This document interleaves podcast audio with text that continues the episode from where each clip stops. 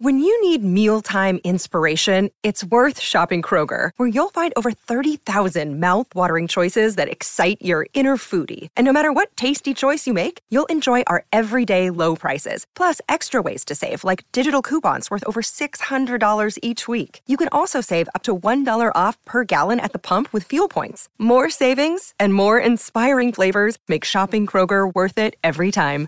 Kroger, fresh for everyone. Fuel restrictions apply.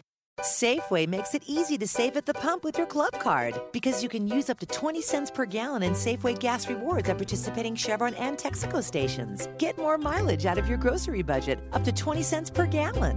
When you shop more at Safeway, you save more at Chevron and Texaco. Maximum reward at participating Chevron or Texaco stations is 20 cents per gallon in a single fill up, up to 25 gallons. Cannot be combined with any other Safeway gas reward offer. Restrictions and exclusions apply. See complete details at Safeway.com or in store.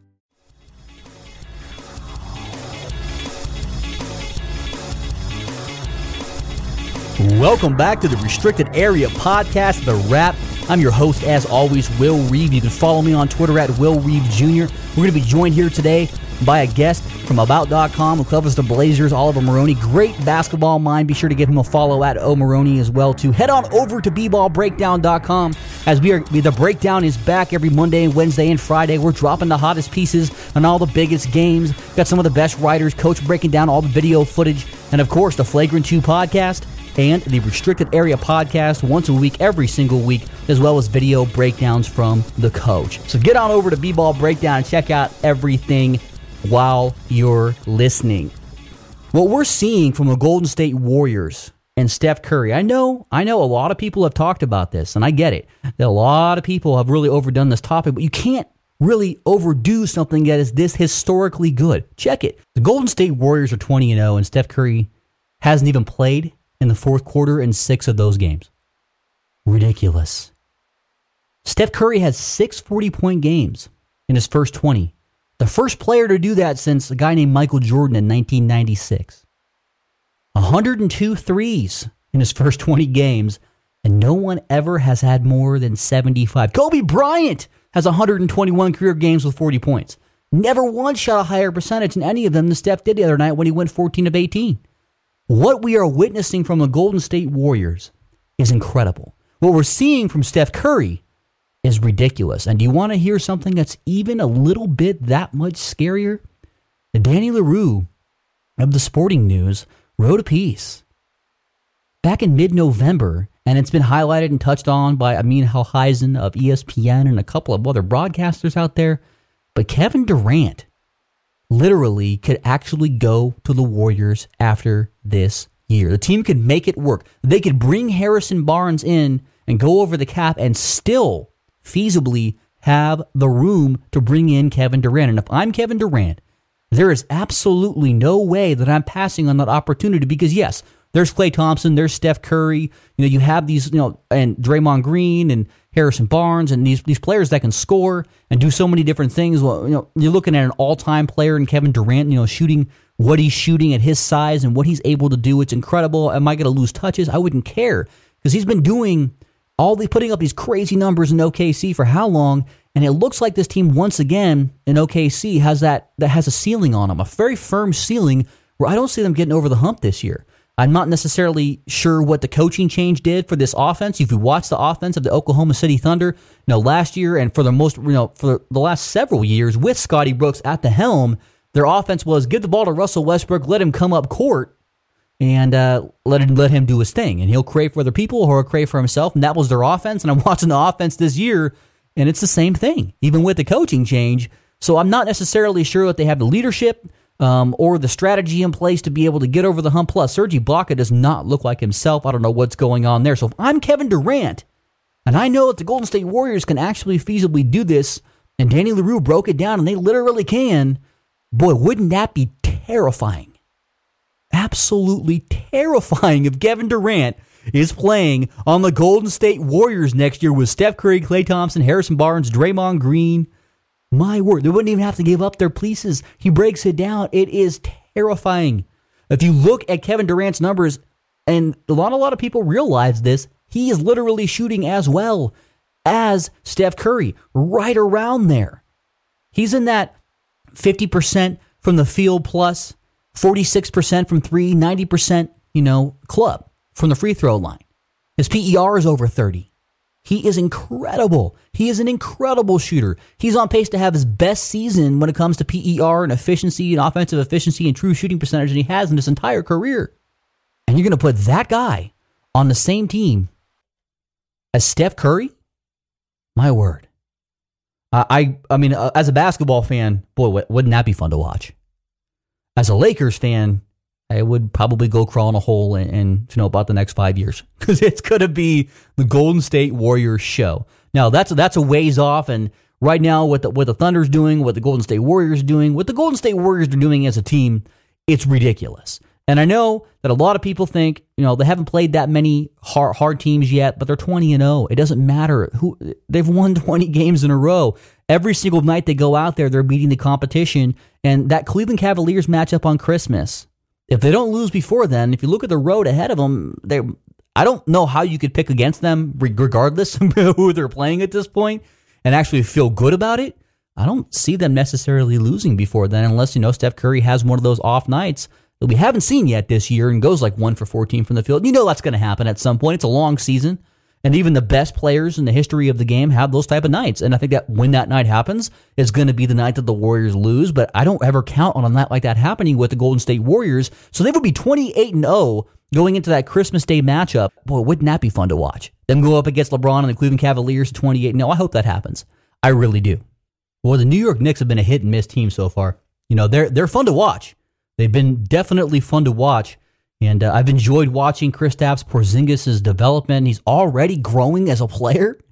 He's only averaging 28 points right now, but early on in the season, for about the first 10 games, uh, Coach Fisher was only playing about 24. So he's definitely getting more minutes recently, and we're starting to see more production.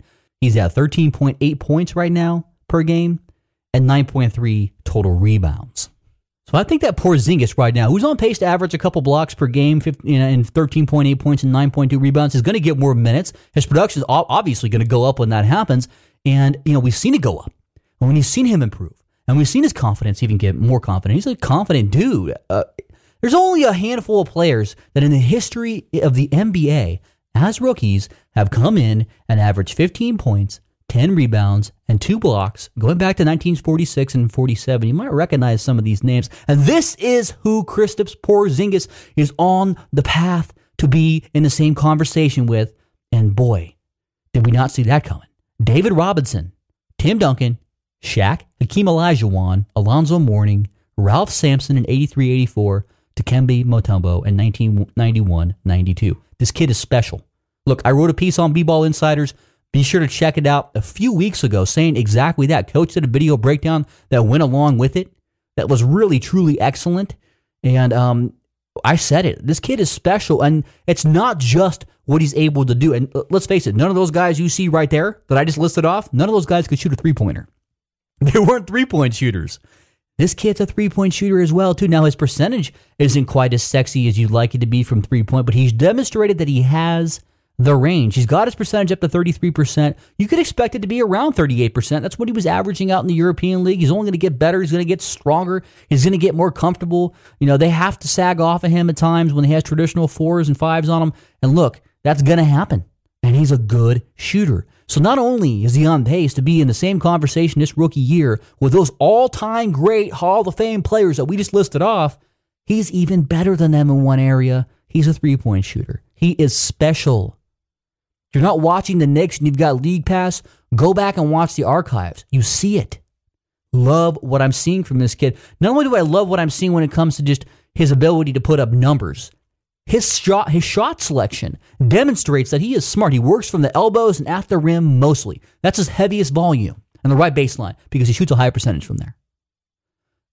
He is a cerebral, smart, driven, passionate kid who is doing some things that we have hardly ever seen before. So, yes, we're seeing Steph do some things we've never seen before. And we've seen, obviously, KAT's really great as a rookie. He's getting more minutes than Porzingis, but look out. Porzingis is coming because he's going to get more minutes. Don't sleep on this kid on being rookie of the year. And don't sleep on him on being potentially an all time great. I said it three or four games into the season. You can look at a player And this is where analytics don't tell you everything. The analytics didn't tell me three or four games into the season when I wrote that piece about him being special that Kristaps Porzingis was this special. What told me that were my eyes. Look, you look at James Harden apathy in the clutch moments, and I don't know if he's good, if he's he's the leader that I want going into a championship series. Your eyes tell you that. Analytics don't tell you that. You have to weigh both. So while here we're here at B-Ball Breakdown, breaking everything down, giving you all the analytics, and boy, those are juicy digest and they're lovely to digest. Do not forget about your eyes. Because three to four games to this season, I saw somebody who was confident, not scared, unbelievably passionate and driven, looking to absorb information, and had an unbelievable skill set. And when you when you couple that and you see that with your eyes, because he was shooting below 40% at that point when I wrote that piece. Look, Porzingis is special. Don't sleep on this kid. If you don't have League Pass, go get it and watch him. He is fun to watch. On that note, I think that the NBA might want to charge a little bit extra to watch the Warriors because what we're seeing from that team, we've never seen before, and we may never see again in our lifetimes. It's that special. Kentucky head coach John Calipari and uh, former NBA coach as well, too. He coached for the Nets for a while, and he obviously coached Derrick Rose when he was in college. Came out and said yesterday on a piece that was dropped, I believe, on ESPN that Derrick Rose does not have a high pain threshold. Yeah, uh, Captain Obvious alert. I think we all kind of knew that, Calipari, but to hear that from a coach, and normally, you know, your previous coach, somebody who obviously advocates for you to get drafted high, nobody does that more than Calipari. He tends the draft with all of his guys. He's able to recruit the best talent in the nation. And a great victory by UCLA, but by the way, last night in defeating Kentucky. Um, but anyways, Derrick Rose you know, it it's always concerned me with you know his whole comeback and how he had a commercial for the comeback during that first time when he blew out his ACL. Then he ended up sitting out and saying, uh, you know, I want to make sure that you know I I don't you know re-injure it, and, and then you know we wait till the next injury, and it's talking about he wants to make sure that he's okay for his for his kids, you know, graduation 15 years from now, and that's not a player that I want getting paid, you know, the amount of money that he's getting paid a 20 plus million dollar a year type of player leading my team because he's not even going to be on the court if something's tweaked. So John Calipari came out and, and confirmed that. And I'm concerned for the Chicago Bulls team. I'm concerned for Derrick Rose. Derrick Rose has not adapted his game to what his body is now. You cannot watch Derrick Rose now and not admit he is never going to be as explosive as he was before. Does he show flashes of quickness? Sure. Exploding off the floor? Nope.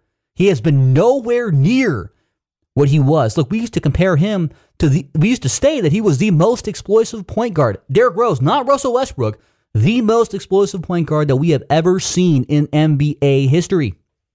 And now, you know, he's getting shots blocked by guys. I've seen him get blocked by guards. He's not able to get the lift. He doesn't have that same explosion, but he's playing the same way and it's not working out for him. He's got coaches saying it's a high, high a pain threshold, and his teammates probably had to rub him the wrong way these last few years. Him not coming back and making the choice not to come back, you know, and all of these factors combined, you know, I don't see Derrick Rose in Chicago next year. And I'm not necessarily sure who wants to take him. Look, he he's, he talked about before the season. He's looking at his, his next max contract. Who's going to pay Derrick Rose a max contract right now? This is Jimmy Butler's team. Chicago Bulls somehow have uh, found their way to an 11 and 5 record with Derrick Rose having a lower PER than Kobe Bryant does this year. Yes, than the guy who's shooting the worst. There's only one guy in the history of the NBA that's, that's as a, a rotational player that ended the season shooting worse than Kobe Bryant. His name was Woody Sauldsberry. It was 1960 61 for the St. Louis Hawks. Yeah, he shot 29.9%. There's one guy who has shot worse than Kobe Bryant and Derrick Rose has a worse efficiency rating than Kobe Bryant this year. He's got a 9.7 PER. Atrocious. Andre Miller is 40 years old. He's got an above 15 PER. And as a basketball fan, you never want to root for somebody to not be able to make it back from injuries like that. But look, man, there's some people that are made for the pounding of the NBA 82 game schedule. I mean, these guys play a lot of games. And there's some, some bodies that just aren't made for it. You know, and with, he plays a high risk type of game. He's still going to the basket now. He can still break down our defense, you know, but it's it's sad to see the state of Derrick Rose's game, you know, having a lower PER than Kobe Bryant. You know, that says a lot right now with, with the state of Kobe's game right now. And yes, Kobe's played a little bit better since he's made the announcement, but he's still, you know, all time worst season right now is on pace for that. It's it's tough to watch Derrick Rose, this version of Derrick Rose on where he's at right now. Is Oliver ready? Let's go ahead and bring Oliver in, talk some hoops. And joining me again is my good friend Oliver Maroney from About.com, DF Cafe, uh, the host of the KO Sports Show, which just launched this past week. You be sure to check him out on Twitter, guys, at O Maroney. Oliver, how you doing, man? Hey, not too bad. How about yourself? I'm doing all right. Look, I want to talk to you about your Blazers. I want to st- I want to start there because I know you cover them for About.com. You live in the area. You're really attached to this team. They've been hot and cold. You know, so far at the start this year, they're eight and twelve right now. They they beat a really good team in Indiana last night. But then you know they're four games under 500. What do you make of this team? Where, where do you see their ceiling? Because the West is it's still really stacked right now, so they're not really out of it right now, even with that bad start. Yeah, I definitely see them in the conversation of like eight through ten this season, I, and I think people may be surprised by that. But really, when you look down the West, uh, you know, it's not the typical Western Conference that we've seen in years past, where uh, the eight seed has 45, 46 wins it's going to be close to I expect like 40 wins, maybe 39, 38, and so therefore the Blazers may be in this race for for a while. Um, the Blazers are doing a, a couple of good things, and, and then obviously with the youth and inexperience, there's some stuff that needs to be hashed out throughout the season as it goes and progresses. Um, but really, what you're looking at with this Blazer team right now is guard play and efficient guard play.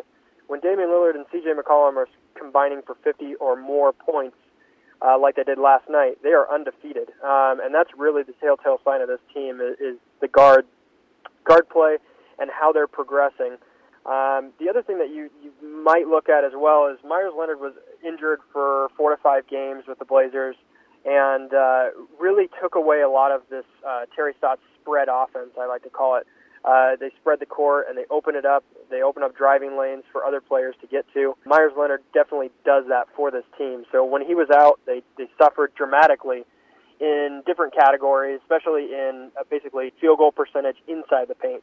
And I think with him back in the lineup, it really opens up the court and allows guys like Aminu and Gerald Henderson, C.J. McCollum, Damian Lillard, Allen Crabbe, and other bigs like Noah Vonleh and Plumlee to get into those driving lanes and really, really attack the rim. And so I think those are two telltale signs of this team progressing and getting better. C.J. McCollum and Damian Lillard, arguably one of the top three backcourts, if not the best backcourt on any given night in the NBA right now. And going into the year, you would expect it to be you know Derrick Rose and Jimmy Butler, and we'll get to that topic. There, that's kind of a train wreck on Derrick Rose's side.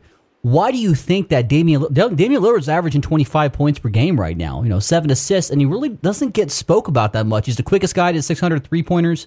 You know, is is Portland just too small of a market for him to get the love that he deserves? And and how good can CJ McCollum be? Because you know he's averaging around 19 to 20 points right now. He's kind of having his breakout year, but do you see him being able to take it to the next level? Well, on your point about Damian Lillard, I think Damian Lillard definitely is a player that that goes under the radar a little bit just because he is in Portland. Um, but uh, to be completely honest, you know, uh, Lillard's done a bunch of things this season and this off season to get get better and improve. And I really like where where his head's at with this team. He's looking to be the leader, the go-to guy, and for me, he's proven night in and night out this season that he's he's the the bona fide leader of this team, and good piece. Uh, you know, uh, arguably a number one piece on a championship winning team or a championship caliber team. If you get another piece, a third piece, or a fourth piece, then you may be looking at a chance Portland Trailblazers to get into the playoffs and, and do that stuff. But I see Damian Lillard as the key to the city. He's going to lead them to the promised land if it's going to happen in the next three to four seasons. As far as CJ McCollum goes, McCollum's had a great year this year. Really, when he's struggled is when Damian Lillard goes off the court because teams tend to focus on him more defensively. See that he hasn't been in those situations before, so really it's unfamiliarity and, and really unfamiliar territory uh, for CJ McCollum defensively when Damian Lillard isn't on the court to you know get some of the defensive burden off of him. So those those are two two things I see with C.J. McCollum and Damian Lillard. But both of them are doing a great, excellent job so far this season. Damian Lillard especially, he's been a great leader. Terry Stotts, do you see him being able to, to be around long term? Is the team going to be patient enough with him? You know, the team's four games under 500 right now. I agree with you. They're probably going to be an 8 to 10 seed earlier in the year they kind of teased us. I thought they had a chance, to, you know, because they played so confidently. Um, and a lot of that has to do with the coaching because they're a lot of these guys are playing outside of their normal roles that they've been comfortable with, and you know they've been doing it confidently, and that speaks to coaching, in my opinion.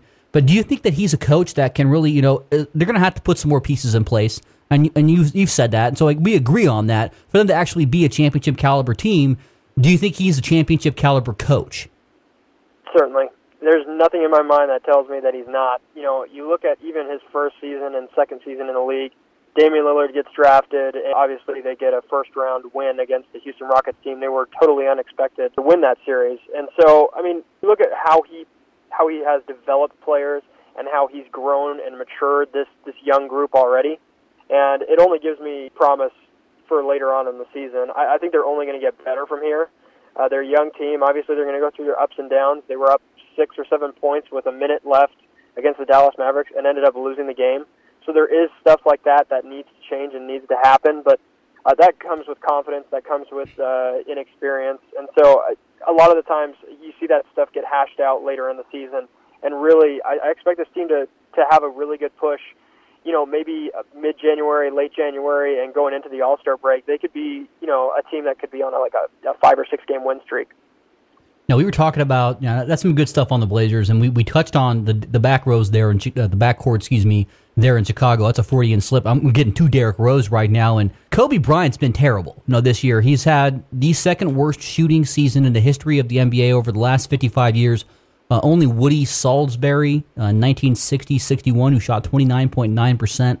He played for seven teams, so somehow he kept getting on teams. But anyways, he, he, that's the guy that's you know that shot worse than Kobe Bryant in the history of the NBA, and that's not good. And you don't really associate Kobe with that. But Kobe's got you know he's got a, a reason. He's old, you know, like so his legs aren't there, and he's a jump shooter. So it, it, you know he's got reasons. Derrick Rose is 27 years old. He's technically still in his prime, and he has a lower PER this year than Kobe Bryant, who's having a historically bad season.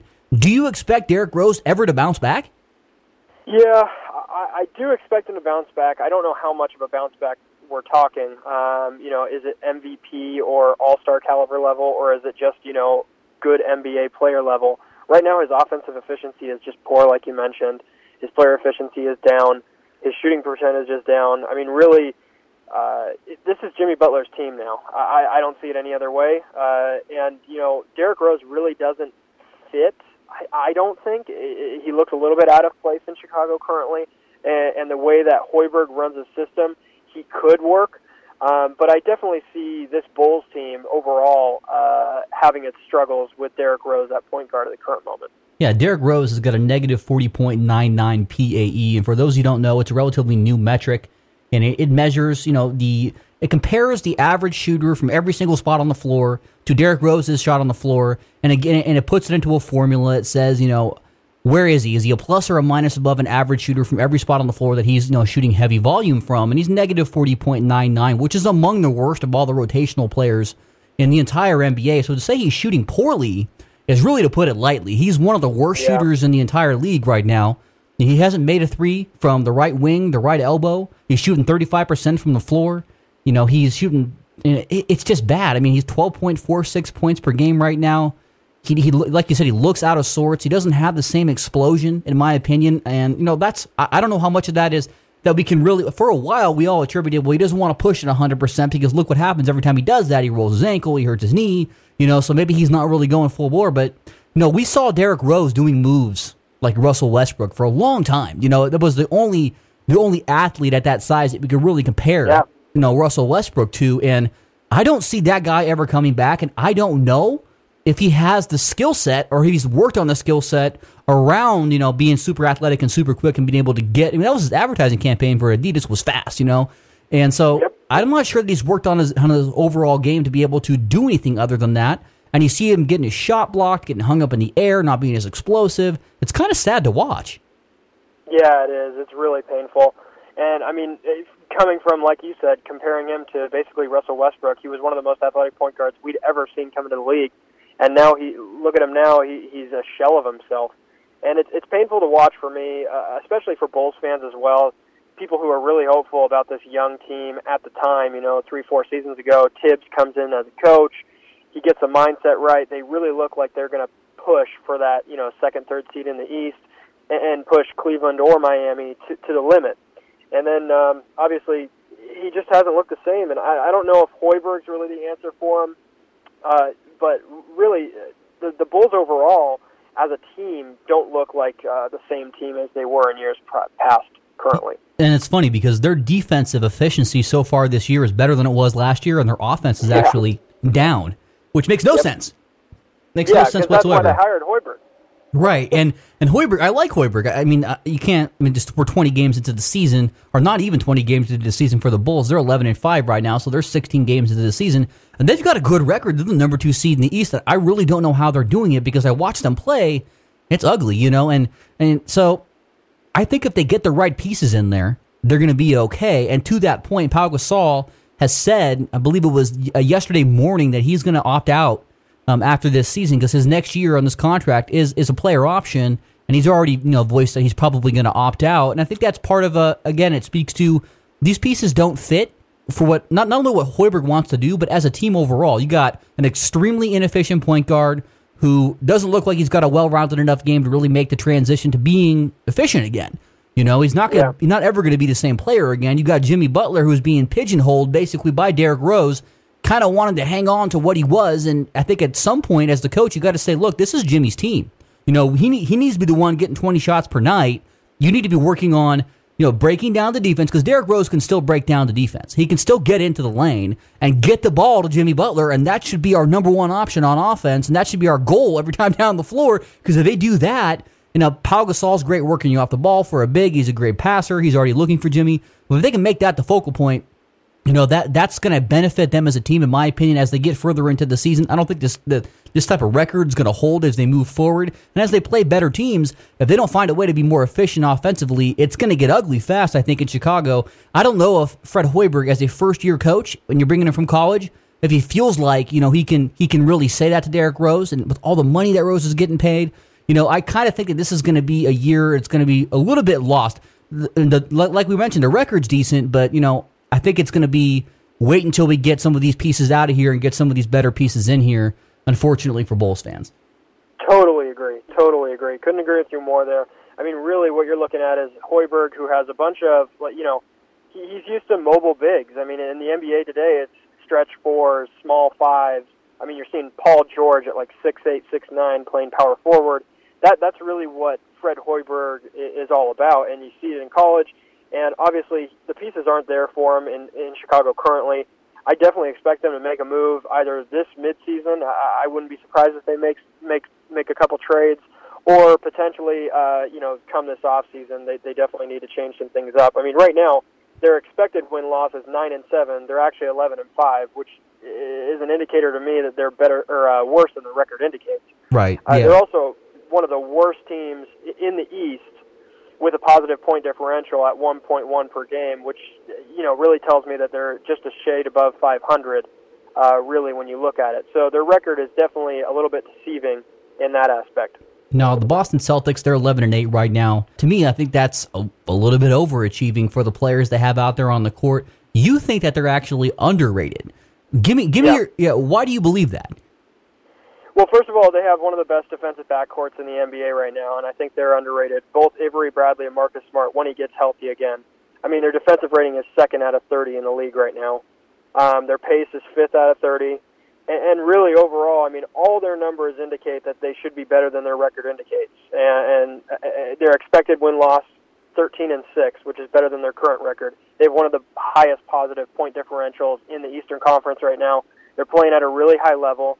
They play well under Brad Stevens, and they've got a bunch of depth back there. I mean, Crowder, um, and then and then obviously you've got Amir Johnson, who's really underrated, and, and you can't really state what he does statistically, uh, but on the court he does a ton of things for this team defensively that help them in, in a huge way. Uh, obviously, David Lee, of course, um, getting a, actually less minutes than he did last year in Golden State, which is pretty strange as well. But overall, I think this Boston Celtics team is just going under the radar and really doing things soundly. They're not turning the ball over very much. And then on defense, they're creating uh, on 18% of opponents' possession, they're creating a turnover, uh, steal or block. But um, yeah, anyways, they're doing just a great job overall. And uh, I really like this Boston Celtics team. I'll be honest with you, man. I, I look at the Boston Celtics, and what I see is a bunch of second rounders. You know, a bunch of a bunch of average to above average players, not a single star on the team. And I know one thing about the NBA is you're not going to win a championship, you know, if, unless you have at least two stars on your roster, preferably three. and they don't have one. You know, Isaiah Isaiah Thomas is a good scorer. He's not a star or a superstar. He's the closest that they have, in my opinion. Marcus Smart's a great defender, but his offense leaves a little bit something to be desired, and he's kind of injury prone. We're starting to see that a little bit recently. You know, certainly. And there's not a lot of stars on this team. So, you know, for a Boston Celtics fan, if you're a fan out there, you're looking at this team, you're looking at the front office, and, you know, Danny Ainge keeps stockpiling these second round picks. And look, man, you're not going to get a superstar or a star in the second round in the NBA. This is not the NFL where you're going to find, you know, somebody in the late rounds that's going to be a superstar that can be one. This is the NBA. Really, if you don't get a pick in the top 10 or 15, more than likely, your picks are wasted. And so I think that the front office strategy needs to change. They're wasting kind of, I think, I believe one of the best young coaches, if not the best young coach in the NBA, and maybe one of the best overall coaches in the NBA because I think he's squeezing more, even at an 11 and 8 record, out of this team than what they really should be getting because he's such a good coach. And uh, I had a chance to meet Brad Stevens, and the guy looks like he should be on the team. Looks so young still. When I was out there in Indianapolis, but he uh, he's a tremendous coach. I think that he's underappreciated. The coach is, I mean, the team's overachieving, and I really I don't see them being able to make any sort of noise whatsoever, just because they simply, when it comes down to playing like a Cleveland or really even a Toronto or even the middle like a Miami, even the middle of the pack Eastern Conference team, you need to have a couple of stars to really hang with teams like that. We saw Miami play a really good game last night against OKC, and they just don't have that, in my opinion. Regardless of what the defensive numbers look like, I just don't see it. Yeah, I mean, we can agree to disagree on that one. I, I I think they definitely do have some stocked first round picks, obviously with Brooklyn for the next couple of seasons here, which will probably get them a pretty high draft pick. I mean, they've got just a ton of picks that are unprotected uh, lottery potential there. Uh, they could end up with Ben Simmons, and then you'd be looking at this team like, wow, uh, uh-uh, that's a that's, difference maker. That's ours. that's the Lakers right yeah. there. No, no. Blue all right, all right. Well, I, I, I know, but I mean, you're looking at Brooklyn right now. I don't think Brooklyn is much better than the Lakers, if if they're even better. so I just like this Boston Celtics team. There's something about them that I really enjoy, and maybe it is because they don't have a, a bona fide star. The one thing that I I would mention is that when I was talking with uh, Sports Illustrated's Ben Golliver he went into basically how sporadic they are. They can score 40 points in the first quarter and then go just scoreless in the second quarter, or, or basically scoreless. And, and you can see Isaiah Thomas go for 30, and he can also go for 15. You know that is a sporadic thing, but that happens with young teams. I I I just like this team.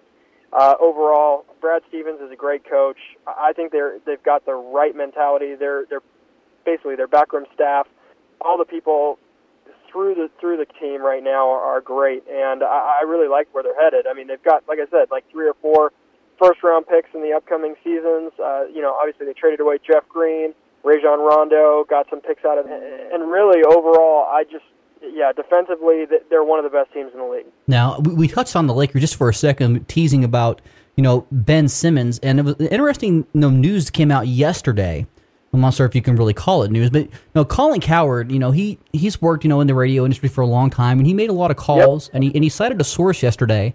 Uh, this Lakers team, they're as impatient as the, as you know their fans are, and I'm, I'm a Lakers fan, and I, I, am the first to admit that I am very impatient. You know, so yeah. and that's kind of the culture I believe that you know when you win that much, when you win, right? Yeah, yeah that you're going to be impatient. So it was interesting. Colin said that this team is willing to part ways with all of its youth. Literally, Julius Randle, Larry Nance Jr., Jordan Clarkson, and D'Angelo Russell. They see D'Angelo Russell as being a star in maybe two years. They don't want to wait on that. Julius Randle, they're really high on. I think he's a chance to be an all star right now on a competitive team. You know, that's the one that that's the one they'd really like to hang on to, but they're even willing to move him. So they're willing to move this entire core of young players. Is that bad or good? Oh man, you've got to be open when you're a team in a situation like the Lakers. I mean, they've been down for a couple of years. I know that the fans are getting impatient, and and that comes with any team that wins a lot of games and then goes from winning to losing. And you see it just about everywhere in any sort of sport. Uh, you're talking NFL, baseball, any of them. You see them always frantically try and make moves. I think the best thing for the Lakers to do right now is to stand pat. You can't you can't just go out and make moves to make moves. I know that fans want to see it because obviously it makes it more entertaining and they've got something to basically root or get behind. But really, in the scheme of things, you're just putting in patchwork. You're not going to get three superstars for the guys that you have on that roster now, and you don't want to wager all your future by giving up a bunch of first round picks for one superstar or two superstars, in my opinion. And so, if you can't make a move that makes sense, then I say don't do anything. Stand pat, deal with what you have, and, really the one thing that I would say, if you're going to change anything, move. I know that they said it already. Move Kobe to the bench, though. Really think that that's the the smart thing to do. You have to get Jordan Clarkson minutes to see if he's really the the option that they want to keep, and, and that's what you really have to do in this league. I mean, you see it with the Blazers, you see it with Utah Jazz, you see it with a bunch of other teams where if you have a veteran player and you know you already know what he's capable of, so now you've got to go back and basically look at the rest of the roster and see what you don't know yet. And if you can play those guys 30, 40 games um, at the end of the season or latter stages of the season and see what you have with them, it gives you a better indication, first of all, of what they're going to be like next season and season moving forward. And then also, it gives other teams indications of, hey, this player could really be a, a, a good pick. Let's try and see if we can make a move for him. So either way, you're, you're just adding value to your team at that point. And I think that's the only thing that I would say if the Lakers are going to change anything, that would be the first thing I'd do. The downside of that is if they don't play well, then they're not going to be as marketable. And then the other downside of that is this is Kobe's farewell tour, and the and then the third downside of that is you're trying to protect your pick and have the worst record possible, and you're already off to a really good start at that. So why change it now? So you know I don't see. Byron Scott benching Kobe, he'll never be Of that course. guy. Yeah, he even No, said, "I'll never be that guy. I'll never be that guy." And so if he's saying that, then that ain't going to happen. So it's going to be somewhat of a mystery, which is going to it's going to leave the marketability of these players to other teams. And plus, uh, here's the thing that I really am I'm terrifies me is I'm terrified of uh, Jim Buss doing anything. You know, like he, if he's if his idea is to move the youth, I don't trust him to get the proper amount of value for anybody because I don't think he knows what he's doing. As a Lakers fan, I I just I agree with you. Stand pat. You know, stay the course. You're already on a terrible path. It's going to protect the pick. Maybe you'll land Ben Simmons that way. The lottery balls fall your way. That's probably the best course of action. Let's move away from my Lakers. It's it's a little bit depressing to talk about them. Let's talk about the Thunder. Now the Thunder. Um, now they started eleven and eight. Not a, not an extremely you know a sexy record that they have right now, but you know they're playing okay. That they've they hung, they hung on without KD and KD's back, and doesn't look like KD's really lost a step. Yeah, he hasn't lost anything. I mean, he lo- he looks great. I, I I really like what he brings to the table. He is he's a generational player, and and what I mean by that really is just that he's a once in a lifetime kind of guy. The reason I say that is more or less that his his field goal percentage has always been great. Uh, offensively, his efficiency is just it's one of the best in the NBA. And this Oklahoma City Thunder team is doing things maybe not to what people expected just yet, but I think they're going to be better than better than their record currently. And I definitely expect them to be in that playoff push. I, I can even see them once they get all their guys healthy, fit, and ready to go. I can see them push for the three, four, or even the two seed in the Western Conference if they can make up ground. I'm not sure if you've watched much of Serge Ibaka, but he's been dreadful on defense. What what is going on? I don't know. I know he's had a lot of injuries, and that's probably part of it. And and I believe he had a back injury of some sort last season as well, which really um, Mm, yeah. that scares me. Anytime any player has a back injury, especially a big guy like that. I know I've already had to witness guys like Greg Oden come and go or Brandon Roy come and go, but really that scares me. Anytime a player gets a lot of injuries over a short amount of time and they really don't put the rest that they really need into it, that can really cause accumulative issues uh, over the long haul. And uh, so maybe we're seeing a little bit of uh, a little bit of that from Serge Ibaka currently. Yeah, and Kevin Durant's got his highest true shooting percentage at 65% that he's had in his career. He's on pace to have incredible. yeah, he's, had, he's on pace to have a 30.5 PER for the year. He's shooting 46% from downtown, 52% from the field, 91% at the line. He's averaging 29 points per game. I hope he stays healthy. You know, that Jones fracture scares me even now, even though he's been out there and he's been healthy. Uh, he had the hamstring injury, which is probably completely unrelated. If he has another lower extremity injury, I think the questions are going to start to pop up. You know, like, is it is it related? So I hope Yeah. he stays healthy because he's a transcendent, like you said. He's a type of talent at his size we've never seen before, shooting wise. And but here's my my stance on the Thunder. They're 11 and 8 right now. They're obviously going to be winning at a better clip with KD in there. They're a better team. You know, you have Serge Ibaka, which was I considered one of the best rotational defenders that I've ever seen uh, over the last few years. Incredible, you know, his ability to rotate and kind of cover up the holes there of uh, somebody like a Kanter, and you know, with without his ability to do that, and Kanter on a max contract, and Steven Adams is kind of a, a plank out there. He's not really mobile, you know, either. I don't think that they can really hang in there against some of the better offenses when you know push comes to shove. And if that happens, and if that's true, and if I'm right about that, which it kind of looks that way the way that they're built right now, and I'm not sure if Serge Ibaka, like like you said, backs and basketball don't mix. You know, we saw destroy Tracy McGrady's career. Countless people, Larry Bird, you know, some really great players. And Tracy McGrady had a chance to be one of the all-time great players. He ended up being a really good player, but nowhere near what he would have been if his back didn't start giving him problems. So, you know, I'm a little concerned about that with Ibaka, but I look at the makeup of this team and I just don't see them being able to get over the hump. And if they don't get over the hump, what do you think the chances are that KD walks? I wouldn't be surprised if KD walks at this point. I mean, that that's one thing that I I read a piece by Danny Leroux of the Sporting News about how the Golden State Warriors could actually potentially get Kevin Durant uh, without having to move any of their big key scary, isn't it? He basically went into yeah, you, you could keep Steph Curry, you could keep Draymond, and you could keep Klay, and potentially get Kevin Durant. Now you would have to get get rid of a guy like Bogut and potentially Ezeli. There's a couple permutations with it, but really there's that possibility. And if that's available to Kevin Durant, and they you know maybe make the playoff, go into a second round loss, or maybe even a Western Conference Finals loss, you may look at KD walking and I think he's he's one of those players that may walk for the sake of winning championships, and that's the only thing that he's going to walk for. So if he doesn't feel like he's going to be able to win a championship in Oklahoma City, I, I think he looks elsewhere, and I really think that the the Warriors could have a good shot at it. Mm, gosh. why not? My word, I hope that, that doesn't happen as a Lakers fan. I mean, but at the same time, as a basketball fan, wouldn't that be incredible to watch? My word, we had the yeah. best the best shooter with the best handles ever, you know, without question. You know, and, and KD at his size is right up there as one of the best shooters ever. If you look at his percentages and his true shooting percentages that we just discussed, he's actually yeah. right up there with Steph. I mean, yeah, so in the 40, 50, 90 club, just like you know five or six other NBA players over a season. So, oh, that would be brutal for my Lakers and your Blazers, but it'd be it would be fun. You know, as a basketball fan, I got one last question for you, and it's something that I floated out there uh, last week on the Flagrant Two podcast, and and I, I I'm I'm a little concerned about Anthony Davis. You know, is not being the player that we thought he was going to be. I think he's really good. Obviously, got the all the, the, all the talent in the world, but did we crown him a little bit too early? I think we may have crowned him a little bit too early, um, but the Pelicans don't have anyone around them, and, and when you don't have anybody around you to play ball with, uh, it's going to be difficult for you to create and make opportunities for yourself, especially when teams know you're the only guy to go to.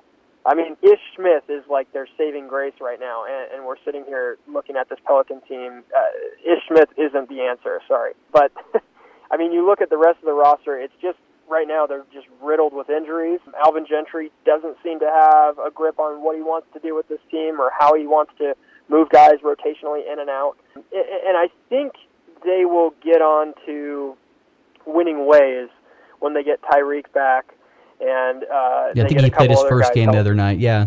Yeah, like when they get Tyreke fully healthy, let's say that because really he's he's still going to have to play a couple games before he gets uh, gets minutes like like you need him to be getting minutes. So um, yeah, it's just a difficult, tricky situation with Anthony Davis right now. I, I'm pondered by and kind of mystified by by what he's doing right now he's playing well, he's putting up the numbers, but really he's on one of the worst teams in the NBA statistically. So when you're on one of the worst teams currently, are you really that good if you're putting up those numbers? Are they, you know, are they kind of like ghost numbers in a sense? But yeah, I think I think we may have crowned him a little bit too early as like an MVP caliber player.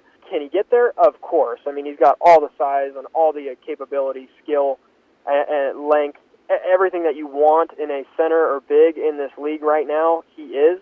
He's mobile. He can get up and down the court. Does all the things right. Just more or less, I think a lot of it is the team that he has around him currently and the way they're playing. Yeah, and I, I posed this question on Twitter after the end of last season. You know, during the, the long off season. You know, when we are just kind of trying to find things to talk about on the show. And you, you go into legendary status and all time greats, and then you also talk about projections. And I put out there now, when does Anthony Davis overtake LeBron James as you know the best player on the planet? And you yeah. know, I didn't even give Steph Curry enough due in that. And Steph Curry is, you know, you can make a case that he's the most improved player as well as, um, and there's no yeah. doubt, he's no doubt yeah. he's the MVP. So that's my bad on that, anyways. But you know, Anthony Davis, we were talking about him like that, and there was heavy discussion, you know, on my timeline about it, and a lot of people thought that it was going to happen in a year or so, and I'm not so sure now. And the league is going away from a, a lot of this. You know, the big man play winning you championships in a case. You know, about 10, 15 years ago, the, the debate was always, do point guards really win you championships? You know, you can't really win with a, a even if it's even an all-star caliber point guard, you can't really win without a big. I think it's almost the opposite at this point. Are, are you with me on that? Yo, I, I totally agree. And he can fit though. I mean, he's he's a guy that he's a big that can actually shoot from the outside a little bit. You know, he's not great. Course, yeah. He's not great from the outside. Like he's shooting seventeen percent from you know the right the right wing three. But you know, overall, he's a decent three point shooter, and he can develop that yeah. part of his game. And you know, he shoots well from the elbows, and you know, so like he he he's somebody you can evolve. I think, and that's that's what is so enticing about him. I think to all the general Yeah. managers and all the fans out there is he's got so much skill and ability. But you know, there's that narrative now that he's he's somewhat soft too. He's been carried off the floor three times already, and you know, all of them were kind of minor injuries. But he's being carried off the floor. You know, it's I, I I've never seen that before in a single season by anybody. I don't know. I think I give it another year or so before I I, I start to say he's completely overrated because he's certainly got all the skills. But there's some scary narratives that are starting to build as far as him being able to to get to that MVP caliber uh, type of a candidate. Yeah, and he shows he, he's showing a lot of the wrong signs, I guess you could say, facial expression wise and, and emotionally. It seems like he doesn't seem fully in tune with the game. He doesn't seem fully happy. Um, and, and I look back to like you know Damian's rookie season. Uh, we lost a lot of games that season, and he always kept his head high. He's just a true competitor, and so I think a lot of it in the NBA is emotions and you know your mentality and how you deal with that, your confidence. And I think maybe uh, we may have crowned him a little bit too early in that front as well. Maybe he's not the true competitor. Maybe he's a little bit different edge to him uh, than someone. Uh, you know, you compare like LeBron James to Kobe Bryant. They're two different players in a sense, but uh, mentality-wise, they're a little bit different as well. You know what I'm talking about? Yeah, but I believe that LeBron James has got a deep burning desire to be a champion, you know, and It's just a different way of going about it. yeah, exactly. He plays a different style of ball to get that way. He plays basketball more the the quote unquote, you know, prototypical way, if you would, you know, and so that to people that looks like, oh, you're not selfish enough in the clutch, and he's been more and more, you know, that guy in the clutch recently, and so he's even changed that narrative himself, and so. You know, it, it, it's way too soon to write off Anthony Davis since LeBron is kind of he's had a career metamorphosis in the way he plays the game, the way he approaches the game. The one thing's always been constant with LeBron is you never saw those type of facial expressions like you see with Anthony Davis or the Yeah. or the apathy you see with James Harden, and those are like the telltale red flag signs. Like, is this guy a winner or not? You know, can he Exactly. Can he exactly. be that number one That's option? Yeah. Yep. Really good stuff, Oliver. It's always great to have you on the show. Uh, appreciate you doing it. We'll have to do this again sometime. Enjoy the rest of your day, bud. Certainly, you too. Good stuff as always from my man Oliver Maroney. Be sure to give him a follow at El Maroney. Great basketball mind, great writer, and the host of the KO Sports Show, where he's getting some really good guests. Such as Sports Illustrated's Ben Golliver and some former sports agents. He's gonna have some athletes on there. Great guy. Be sure to give him a follow. Give Coach a follow at B-Ball Breakdown, and be sure to subscribe to the podcast on iTunes. Just search up B-Ball Breakdown on iTunes. We're going to be having shows dropping multiple times a week. We're bringing on some of our, our own writers and some surprise guests coming up as well too. Thanks again for joining us here on the Restricted Area Podcast, The RAP. I'm your host, as always, Will Reeve. You can follow me on Twitter at Will Reeve Jr. Until next time, that's a wrap, ladies and gentlemen. When you don't go to geico.com, car insurance can be confusing. Like Swedish techno confusing. Bark, bark, meow, meow. Dance with me, purple cow. Bark, bark, meow, meow. Ooh, you lovely cow. Geico makes it easy. With 24 7 access, all you have to do is go to geico.com and you could save money on car insurance. It just makes sense. Unlike, you know, Dance with me, purple cow. I like your moves. Safeway makes it easy to save at the pump with your club card because you can use up to 20 cents per gallon in Safeway gas rewards at participating Chevron and Texaco stations. Get more mileage out of your grocery budget, up to 20 cents per gallon. When you shop more at Safeway, you save more at Chevron and Texaco. Maximum reward at participating Chevron or Texaco stations is 20 cents per gallon in a single fill up, up to 25 gallons. Cannot be combined with any other Safeway gas reward offer. Restrictions and exclusions apply. See complete details at Safeway.com or in store.